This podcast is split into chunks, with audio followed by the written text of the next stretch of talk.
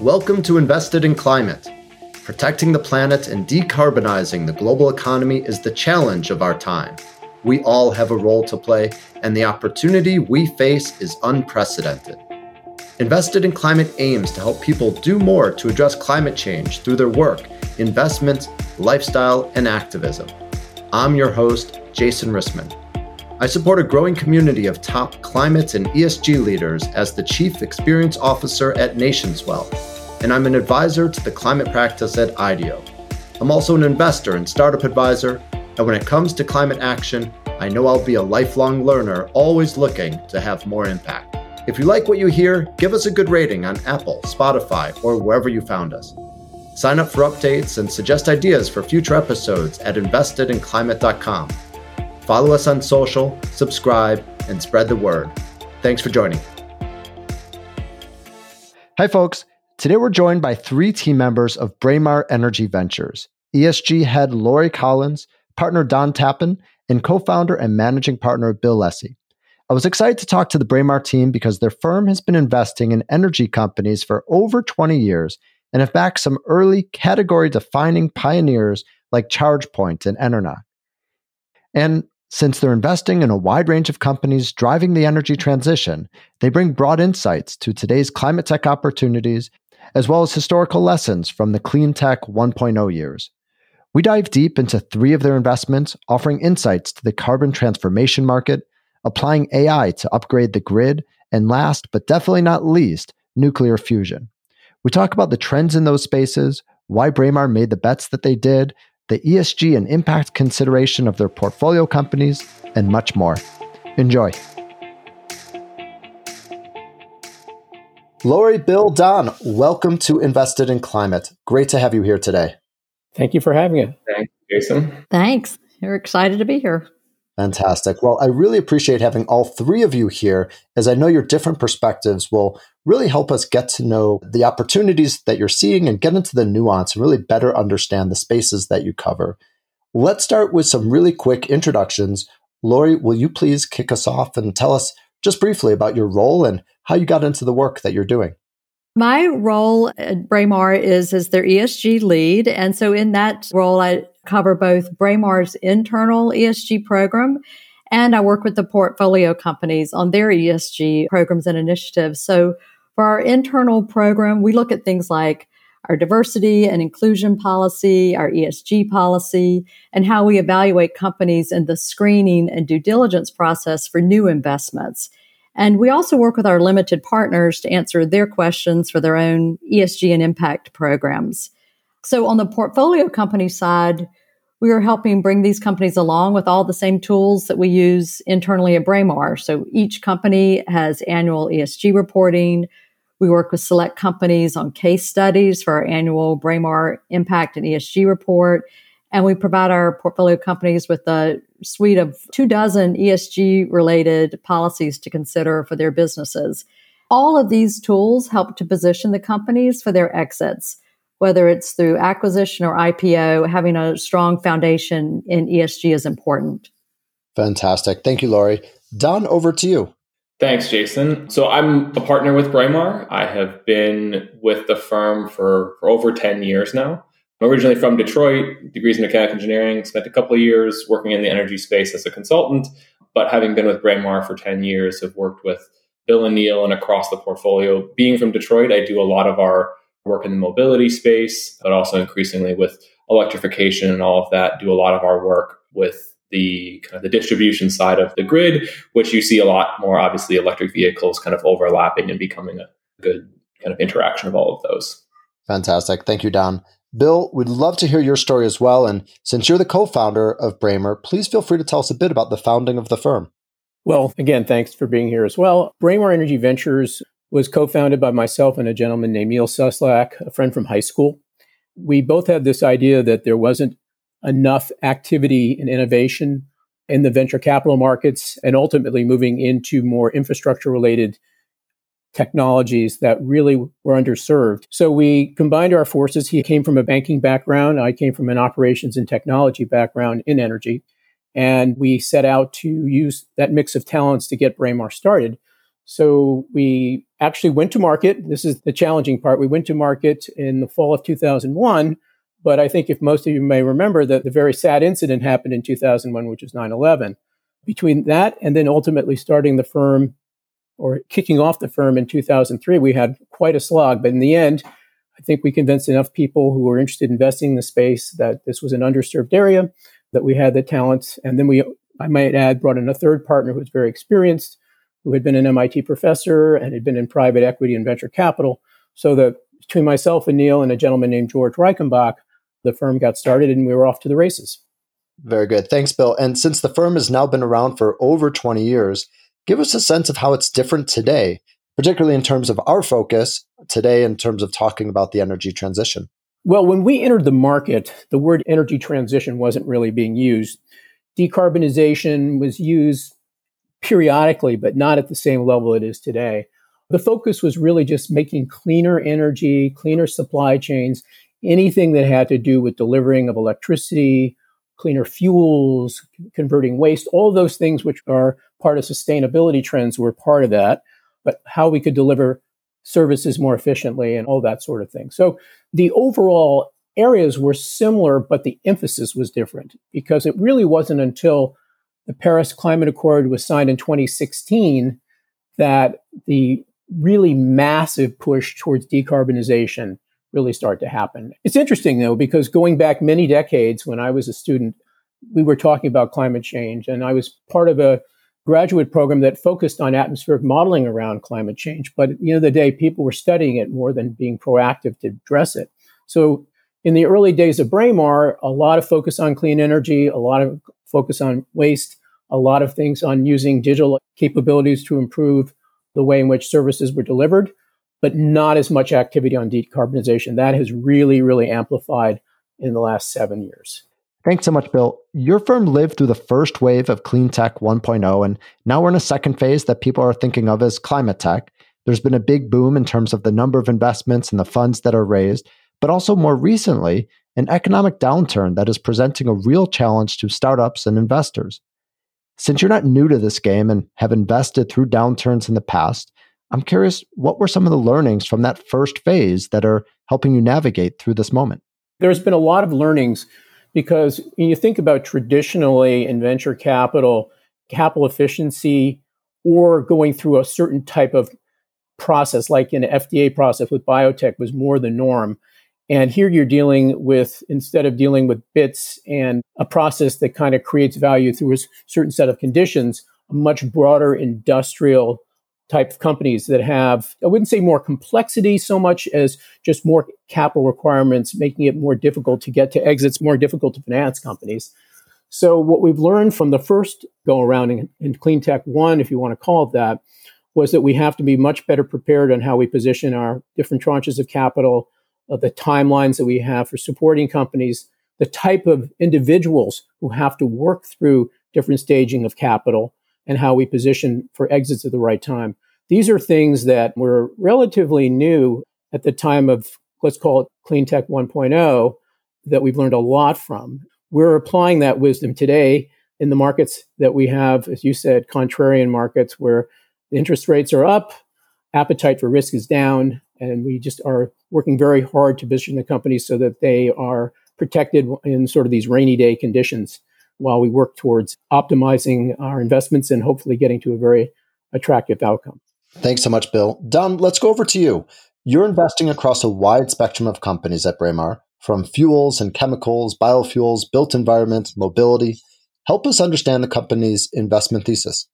Lots of credit to Bill and Neil and George when they first started Braemar 20 years ago. The thesis then and today and 20 years in the future the energy system, multi trillion dollar built system across how we get our power, all the different things in energy move along. There's a ton of different areas and sectors that, that need transformation. If we think back 20 years ago, fossil derived, very analog, kind of very linear system. You think 20 years in the future or, or longer, will be distributed system, decarbonized, have a bunch more kind of intelligence and pieces into it. So within that, there's lots of different areas that have opportunities that you look at. Obviously, electrification of everything is sort of an overall trend that we all see in vehicles.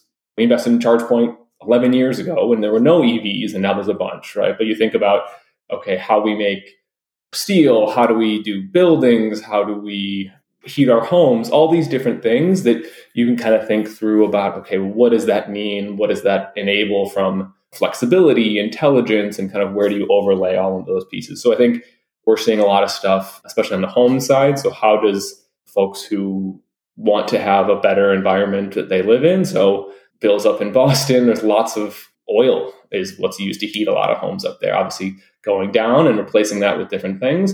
And it looks different across the country in different areas, but people generally improving the quality of their life in combination decarbonizing has been certainly important there. Thanks, Don. Related to the point of the dependence on oil for heating homes in Boston, I actually recently interviewed Kathy Hannun, CEO of Dandelion Energy, a geothermal heat pump company that's focusing on the Northeast to address the exact opportunity you're describing. So, something for listeners to check out if they're interested. It sounds like you have a broad thesis related to the many enabling technologies that'll drive electrification and the energy transition. So I'm curious to hear what's something that you've learned over your decade of investing in this space that you think will be particularly helpful for this moment. We've learned this historically. I think one way that we've kind of solved the capital challenges and intensity of investment, figuring out how to get a small company to work in these large spaces. If you boil down what we all do, an energy system is a physical system. So at the end of the day, something moves, something gets warmer, something, some process happens. Finding the right partners, and that can mean big companies, and finding the right ways to line that up, I think is quite important. And there certainly comes challenges with that and different ups and downs and things like that. But being able to recognize that our startups, your small company of 20 or 30 people, is going to be interacting with a utility with 100,000 employees, with an oil and gas company with 50,000 employees, with whatever it may be. So making sure to navigate that, I think, is an important piece that we look at as an overlay for everything we do. Okay, we're going to put 5, 10, 20 million dollars in this company. Never going to be enough, right? They're going to need more capital in the future. So how do we line that up with partners, with, you know, there are some later stage funds now and making sure that they have that kind of path going forward. Great. Thank you, Don. A lot there, and I'm sure a lot that we will revisit. Lori, let's turn to you and let's talk ESG and impact. Not all venture firms have someone focused on ESG and impact. So I'm curious about the role that you're playing both internally and with the portfolio.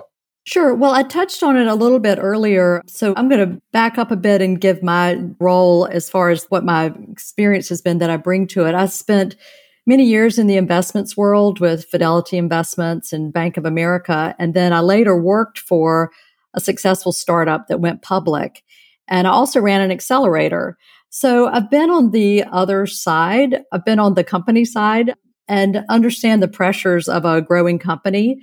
And I think that helps to bring that perspective, understanding where ESG fits in for a small company or a growing company. So I can relate to the companies and how ESG helps them be more competitive and more attractive to investors. So tell us more about the ways that you help the portfolio companies and particularly for climate tech companies. I'm sure that reducing emissions and removing carbon is a core focus of theirs. Are you in the weeds there helping them quantify their environmental impact or are you also there helping them think about other elements of ESG? Quantifying impact is certainly part of our work, but we also look at each company's internal carbon footprint. So their scope one and scope two emissions from the energy use in their operations. And we encourage companies to assess their indirect emissions as well, the scope three, mostly by measuring the impact of employee travel.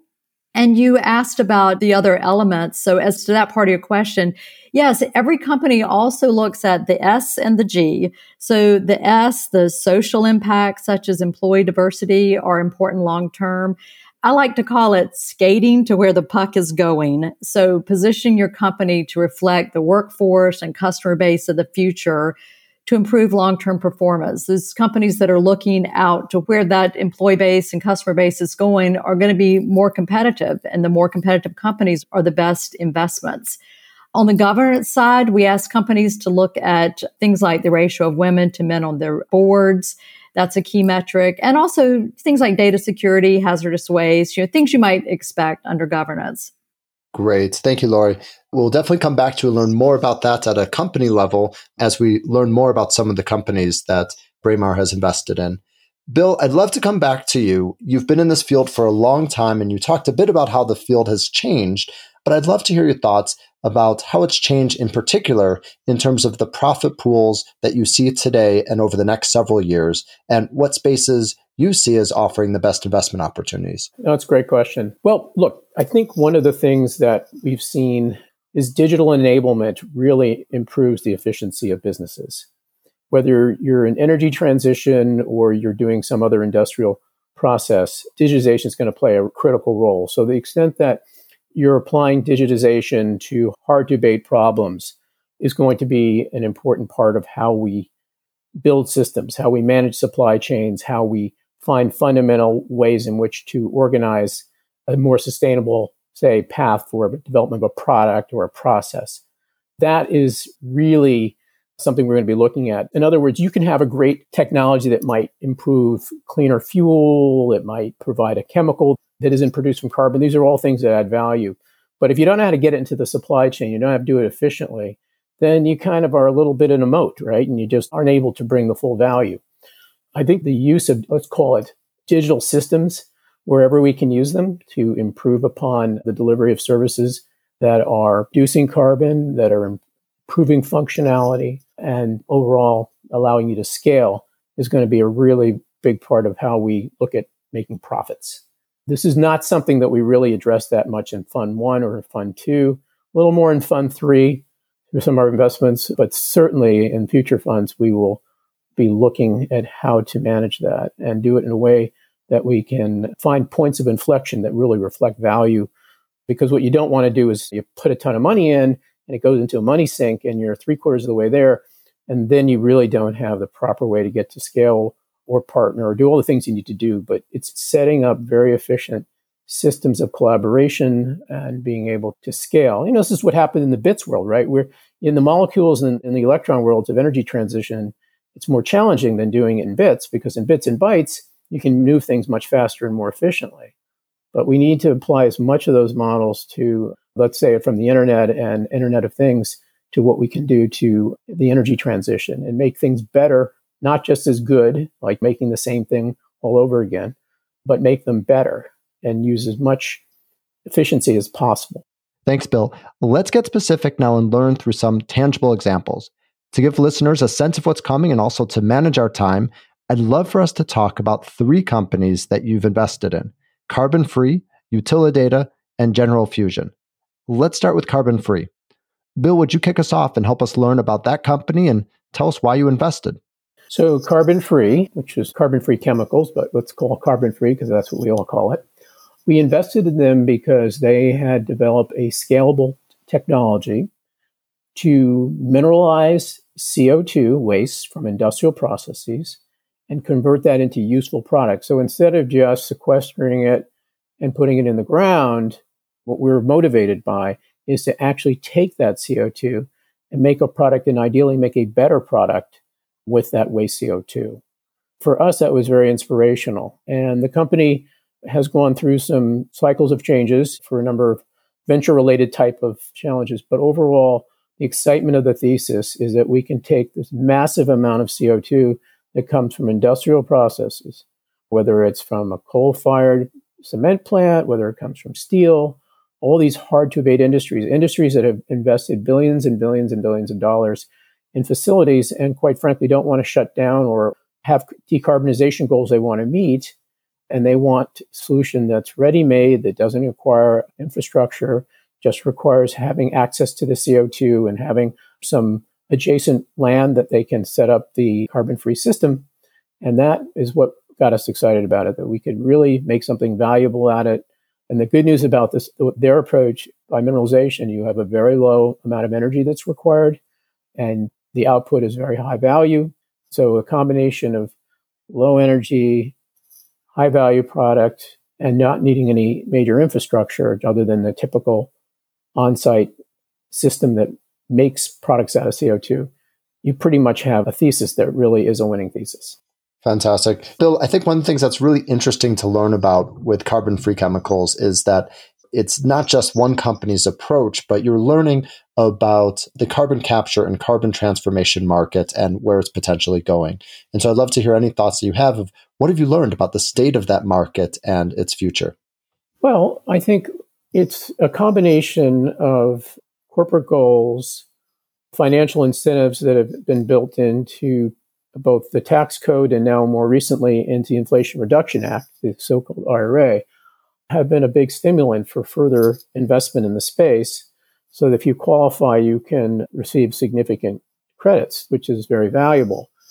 And that's great. And there are a number of players that are in the process of establishing facilities for that purpose. But as I sort of mentioned about our approach, is more looking at a company that instead of being a cost center, which is what CO2 technically is, because if you're just disposing of it, you're effectively creating an underground landfill. And by the way, I'm not suggesting that we shouldn't be doing that because we do need to find multiple ways to get rid of carbon dioxide from industrial processes. But in my opinion, and I think opinion broadly shared by Braemar, is that we strongly believe that we should create a profit center rather than a cost center and by putting more emphasis in the markets where there is an ability to make a product out of CO2 and deliver it to a large market, we're better off than just following the government incentives that are attractive and again are suggesting that people shouldn't do it. However, in our opinion, emphasis should be more on the profit side versus the cost side. Lori, from an impact perspective, I'd love to hear how you see carbon free and the space more generally. Carbon capture has been criticized for helping companies avoid reducing their emissions. So, how do you see carbon free's approach and their impact potential? I'm going to be echoing some of the comments that Bill just made, but I think carbon free has a brilliant solution. As Bill has described, it not only helps companies reduce carbon in the atmosphere, it creates a way to monetize that carbon instead of just stuffing it in the ground. So it's the ultimate circular economy and it provides an incentive to do more capturing of carbon. So as Bill has noted, that should motivate other companies to be interested in capturing carbon if you can make money on it, if you can productize it and monetize it. I think it's a really important solution is the carbon capture and utilization is a little bit different from just carbon capture and storage, as Bill has noted. So some sectors of the economy like steel are critical, but they're nowhere close to being able to eliminate all their carbon emissions. So a US Steel is reducing the emissions by partnering with carbon free and it's not letting US Steel off the hook at all to say that when they're taking these steps. So I think it's a really important impact in terms of the encouraging others to consider carbon capture. There's a way to make money on it. Thanks, Lori. And how much carbon are we talking about? What sort of impact could carbon free have? Aspirationally, it's getting to the gigaton level. Right now, we want to go from kilotons to megatons and continue a, a fast paced growth and aspirationally get to gigatons, which is, I believe, very feasible over the right time period and with good execution. Thank you, Bill. Thank you, Lori. Don, let's move on to you and to hear about Utilidata. Tell us a bit about the company and why you invested. Happy to talk through kind of the history of it. So, Utilidata is a company that, at its core, provides software to optimize the distribution system of the grid. If you think of what has gone on over the last couple of years with an increasing number of endpoints and devices and all the different pieces there, there's an increasing just complexity and how you utilize machine learning and software and AI is the latest thing to do that to better optimize the system. So whether that's coordination between substation and homes, ongoing performance of different pieces of it, you need more information, more data, and more compute. What we've been focused on and successfully kind of bringing to market is working with NVIDIA, so the world leader in GPUs, to build a custom piece of silicon that will be placed at the grid edge, so in smart meters of hopefully every home in the country, to allow for each individual homeowner to have their own personalized, individualized system that optimizes the grid across the entire system. So imagine taking the distributed data points, so on everyone's home, feeding all of those between each other and then eventually up, and allows you to get the full system view which allows you to, in real time and predictably, be able to see what's actually going on. And so, different from other approaches, we've obviously worked with different meter manufacturers and the data you get. The system has historically been limited by how much data you can get and what throughput you can get it, right? Everyone, you can get meter data and 10 minute intervals and data ahead, but as of now, what you get is a CSV file. You get a CSV file that's mailed overnight, and you can kind of make some interpolations there. But with our partnership with NVIDIA, it's not quite everyone's going to have a giant AI system on their house, but lots of compute capacity and the ability to say, okay, here's the waveform that is in my home. What does that mean for all of the devices? And then be able to coordinate between all of them. So, what you can actually do is you can do all kinds of interesting um, interpolations, right? So if one home is having certain performance and the home next to it is having different performance, you can actually see that a tree is on the lines between those two houses because there'll be a very infinitesimal phase change between it. So lots of cool things that go into it about when you think about problems that we're having now, interconnection piece of timing. So that comes up because we don't know what's in the system, so the system's conservative. If you have better data, you can say, okay, this green light this EV charger, you can green light this solar system because you have better visibility versus right now, if you don't know, you kind of have to take the conservative view. So we're quite excited about it. It's this initial systems have been stood up. We've got them running in Placid and have a bunch of interesting things going with a bunch of large utilities across the country that in the near future you will see an NVIDIA GPU with a Utilidata software running on top of it and being able to power basically the AI for the grid. Running the AI for the grid, that definitely sounds powerful and important. And again, I think what's really interesting here is not just your investment in Utilidata, but also the perspective it offers on the future of the grid. In some ways, it sounds like we're working towards building a, a digital twin for the grid. Is that right? I think that's something why we believe in this approach and are quite strong on it. If you think of all of the things that are out there. If you want to have data about their customers, what they're using, you want to have proper billing for their solar, you want to have rate structures for people who have EVs, all of those things are dependent on having good data and good analytics on site. So right now, we don't have that. The utility doesn't have visibility. You put a charger in your home, in your garage, the utility has no idea at all and they may get some idea over some time that okay a month later that it kind of came on and some pieces there. But we think of this platform that Utilidata puts out there enables all of those use cases. So if you think of any sort of approach if you want to do a managed charging program how do you do a managed charging program if you don't have real-time visibility into what's going on? You then combine that with the gpu compute which the GPU you need it for a bunch of the waveform transformations. You do these fast Fourier transforms to do frequency behavior and all those pieces but you can actually do the work at the edge. So the digital twin, it's not just a digital twin like you think of there's a big model that's in some network operating center somewhere. You can actually have the digital twin and running predictions for every site, for every home. So your home knows exactly what's going on around it. And that, so that's its digital twin, but can also make neural net drive real time forecasts of what's going to happen in each specific location. So my home will look slightly different from your home, but we'll each have our own sort of personal digital twin, which will be communicating with each other and having those inputs and feedbacks, but then also doing kind of the predictions on top of that as well. So it's again one of these things about being truly distributed. If you think of what the edge point is, it is the home and where you plug something in, and that's where the utility is and the pieces there. That it's a completely unique approach to having the ability to do all those things, right? If you have a Nest thermostat, that's interesting and it's great. It knows its small piece, it knows your temperature, it knows the different pieces there.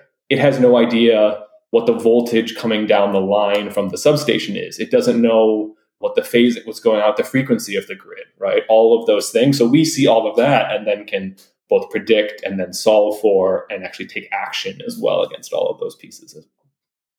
Thanks, Don. Lori would love to come back to you and let's hear about the impact potential for this space as well as the particular challenges a company like Utilidata faces. As Don and Bill have said, the grid management is obviously a huge challenge for utilities. They want to move towards renewable energies, but their systems are not really set up for it. Most utilities are designed for stable power sources like coal, gas, and nuclear. So you throw in renewables and it's a challenge whether they own the solar and wind or whether they're connecting to third parties. And then on top of that, integrating electric vehicles, which utilities love the added electricity business from EVs, but it's another curveball to their operations. So a company like Utilidata is providing for a systems change, providing a solution to the challenge that many utilities are facing. And of course, the big winners are the communities that tend to hold their local power companies accountable when the lights go out. And it's not just the lights, it's also the refrigerators, the dialysis machines, everything that people depend on with their electricity. The challenge for a company like Utilidata is really breaking through the status quo of how utilities have always done business. The utilities want it, but they're typically conservative companies and they have to think differently to embrace the technology. Fantastic. Well, we've talked about chemicals and carbon transformation. We've talked about utilities and grid management. Now, I suppose it's time to talk about fusion. So let's move on to General Fusion, a company that you've been working on and that's been developing and commercializing fusion for over 20 years now. So, Bill, Don, which of you would like to tell us about the company? So, the beauty of fusion to start with is, of course, that you're effectively creating a mini sun. And if you do it right, there's very little radiation in the process. You're typically using seawater, basically deuterium, which is heavy water that you find in seawater. And then you use, in our case, lithium to extract some tritium, and then you can keep rebreeding that tritium. So you basically have very, very low cost fuel that is rebred in the process. And virtually, I don't like to use this term loosely, but limitless. And one of the attractions of having something that has very little, almost no radiation, has almost limited feedstock, and can be done somewhere between six and 10 million times more dense than, than say, coal. You don't have to use the land that you do in solar and wind. And this is, of course, not suggesting that solar and wind shouldn't continue to grow. Very important that we continue to develop all of our energy sources, our power sources. But fusion has an incredibly attractive aspect to it and why it's been sought after for so many years. We're now at the point where, unlike a few years ago, where we have many well capitalized private fusion companies. And this is a relatively new phenomenon. There were only three when we started investing, really. And General Fusion, the one we chose, because we believe that a combination of the elegance of the technology, the mindset of the founders at the time on how to keep it simple, use mm-hmm. existing infrastructure, and do things that minimize the complexities of getting to a net gain reaction where you're producing more power than you're taking in fell into this. What General Fusion is doing is they're kind of like a hybrid between the two main schools of thought of fusion. So there's confinement fusion, where people use these tokamak magnets that probably heard about and Most people have heard about it some form or another. And then separately, you have inertial fusion, where you basically use lasers to drive an enormous amount of energy into a very small cross section, into the certain type of, of pellet that basically also becomes fusionable. And of course, there was a lot of excitement within the past year at Lawrence Livermore when, within a certain set of parameters, they showed net gain, and that made global news. What we're trying to do is take the best of both of those technologies and marry them. So we're we're using the pulse aspect of laser fusion, but we're also using the confinement aspect of what has traditionally been the confinement fusion, where it's done mostly by tokamaks. And we believe by hybridizing those two things, you get economies or you get to an economic value point that is higher value than if you did one or the other. So it's a hybrid process. In our case, the beauty of it is we use mechanical processing to make it go. In other words, we compress plasma almost like a giant diesel engine. It's in some ways much less complex from the standpoint of compression because all we're doing is compressing it at one cycle per second. Your electricity that you get every continuously, the electricity that we're using right now cycles at 60 times per second. This is only going once per second. So it's like one, two, three, that kind of thing. And if you do it right, and this is where it gets the complicated part, in order to get it right, and everything has to be even so you don't have energy losses. But when you do get it right, you're going to get to that net gain. And that's where General Fusion right now has inherently solved most of the problems around fusion. But like most others, they still need to get to the point where they reach the temperatures of fusion and then show net gain. And once they've done that, which they're in the process of doing, they'll be ready to go to the next step to go commercial demo and then ultimately to commercial fusion. The technology, aside from marrying the best of the two different schools that I mentioned, you don't have to worry about how you extract the heat, which is a huge advantage of this technology. You're using the existing supply chain. You rebreed the fuel. It's inherently very sturdy. It's elegantly simple in terms of how you're going about getting a plant that would be built with this technology. So I think it's, in my opinion, very biased, the best way to go about this. There are ways to innovate the whole process over time where you move to different ways to enhance what we've already started with the uh, current development process. But I think in terms of getting to cost parity and doing it in a sustainable way, this is really one of the best approaches out there. And, and between the team we have and the methodology they've developed for de-risking the technology, we think we picked a very good approach to this process and a good company. Fusion is great, making it simpler, even better. The statement about fusion that you always hear is that it's going to be amazing and it's 20 to 30 years away. So I'm curious, are we closer or what sort of time frame are you thinking of in terms of fusion actually coming to market? There's going to be a lot of different schools about this. I think the, the general suggestion by a number of fusion companies is that between now and the latter part of the decade, we're going to prove what we need to prove in terms of showing temperature and net gain. And in the latter part of this decade, we then start to go to the next step, which is to go towards commercial demonstration. Doesn't necessarily mean a full fledged fusion plant at that point, but you're ready to start building something that is getting commercial ready. I think the 2030s timeframe is generally shared uh, by people who are cautiously optimistic. That's when commercial fusion really starts to happen. Clearly, there's no guarantee, but my personal belief is that you will start seeing commercial fusion plants start to pop up in the 2030s, probably more than just our methodology, but I think that's where it's headed. I don't think the 25, 50 year out stuff that people are always being disappointed by or approaches that weren't scientifically proven because the data was spurious or whatever. I think we're past some of those disappointments at this point. I think it's more about just very, very disciplined engineering along with the science and making sure that you're making realistic goals.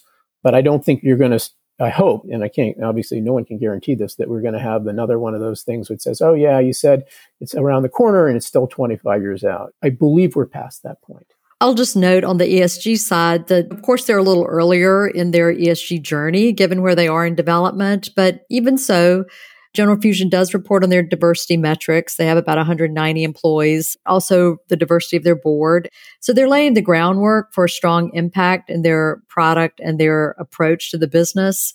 They worked with us this year on a case study for the Braemar annual impact report that again just focused on the performance goals for their demonstration program. So at this point, the most important thing for General Fusion are those technical milestones, as Bill has described. Seeing it in person is incredibly impressive. You go there and there's fusion, right? And the systems they have, and something that's much different now, as Bill mentioned, with people being out there, but there's no black magic box, right? You go there, you see it, and obviously there's lots of science and math that goes onto it, but like you can see big capacitor banks and fusion goes down. And I think it's quite impressive what the team has built over the years. And we're excited about you know, moving it forward and progressing it further. Bill, Don, Lori, we've covered a lot today, and it's just a sample of the types of companies that we need as part of the energy transition and the types of companies that you're investing in. Let's leave off with a lightning round. Two questions for each of you. First, what's a hopeful prediction you have for 2024 for the climate tech space? And secondly, What's also something you think needs more attention and more work? Lori, let's start with you. Okay, prediction more traction and mainstream interest in climate tech as climate realities set in. We're seeing them every day in the news. And I'll say for more attention, since we're talking about climate, a disproportionate impact of climate disasters on women, as well as how women can be important drivers of solutions. Lori, thank you so much for bringing up that important point of how climate change is impacting women disproportionately. I'm really glad that you elevated it. Don, let's turn over to you.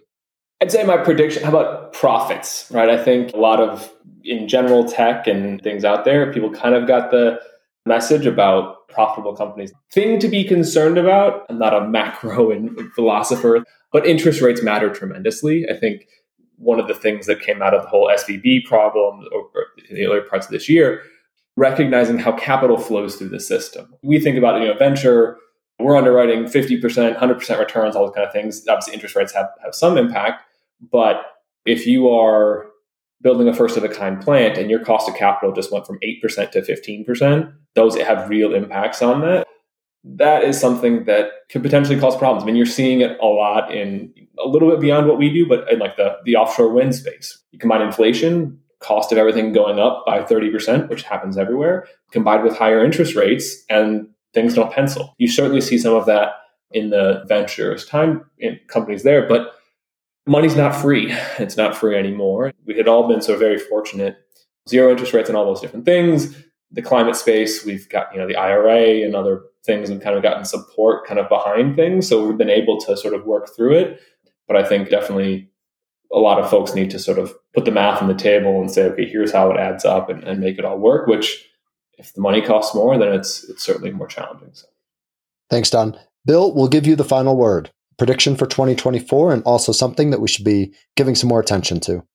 So, I tend to be cautiously optimistic about where we're headed. I think the amount of global interest in financing energy transition is never been stronger. I think that the capital markets, while being challenged right now, there are good execution on certain venture to slash call growth equity plays are successful, that you will continue to see the necessary capital come into the marketplace. Heeding also, though, that Don's words that venture trades matter, that of course it does, and making really good decisions about building out the businesses that are realistic. One of the nice things that we had for a short period of time, the SPAC market was also one of the bad things because the SPAC market allowed people to get capital at an earlier stage to build up businesses. But on the other hand, a lot of them weren't ready to execute at the levels and got caught up in the system arbitrageurs making more money than the early investors. So it's you need to be thinking about building really stable businesses, and I think Don said profitable ones that are rooted in technology but have the right execution teams, right time of capital partners. Like to see much more private equity flowing in, and I think more private equity will flow in as there's sort of let's call it a weeding out of some of the more spurious companies that got funded a little too early, and perhaps we're heading into a I think a more steady as she goes type of opportunity into 2024. By the way, that doesn't mean that I don't think it's going to be messy for a while, but I think it's going to begin to get better. I think the government programs, while we don't want to depend on them, that they will continue to stimulate, help stimulate the private sector. In terms of looking out for things, just making sure that we investors maintain our discipline, that we pay very close attention to signals that are out there with the partners that we take on to help scale, that we don't rely too much on frothy expectations that have happened in the past in the clean tech world. And I think that with talented managers, a mix of different layers of capital with the kind of discipline and value creation that can happen from a driving good business model, those are things we've got to look out for. Because in earlier years, we kind of raced to get to the best technology and get it out, but we didn't necessarily have the business model and understanding of scale well enough understood. I think we've learned from some of those lessons, and we have to continue to learn from those lessons as we move into 2024. But overall, I'm cautiously optimistic. Great word to end on. Um, Bill, Don, Lori, thank you so much for your time and best of luck with the work that you're doing. Thank you. Thanks so much. Thank you. Thank you. Thanks for joining us for this episode of Invested in Climate.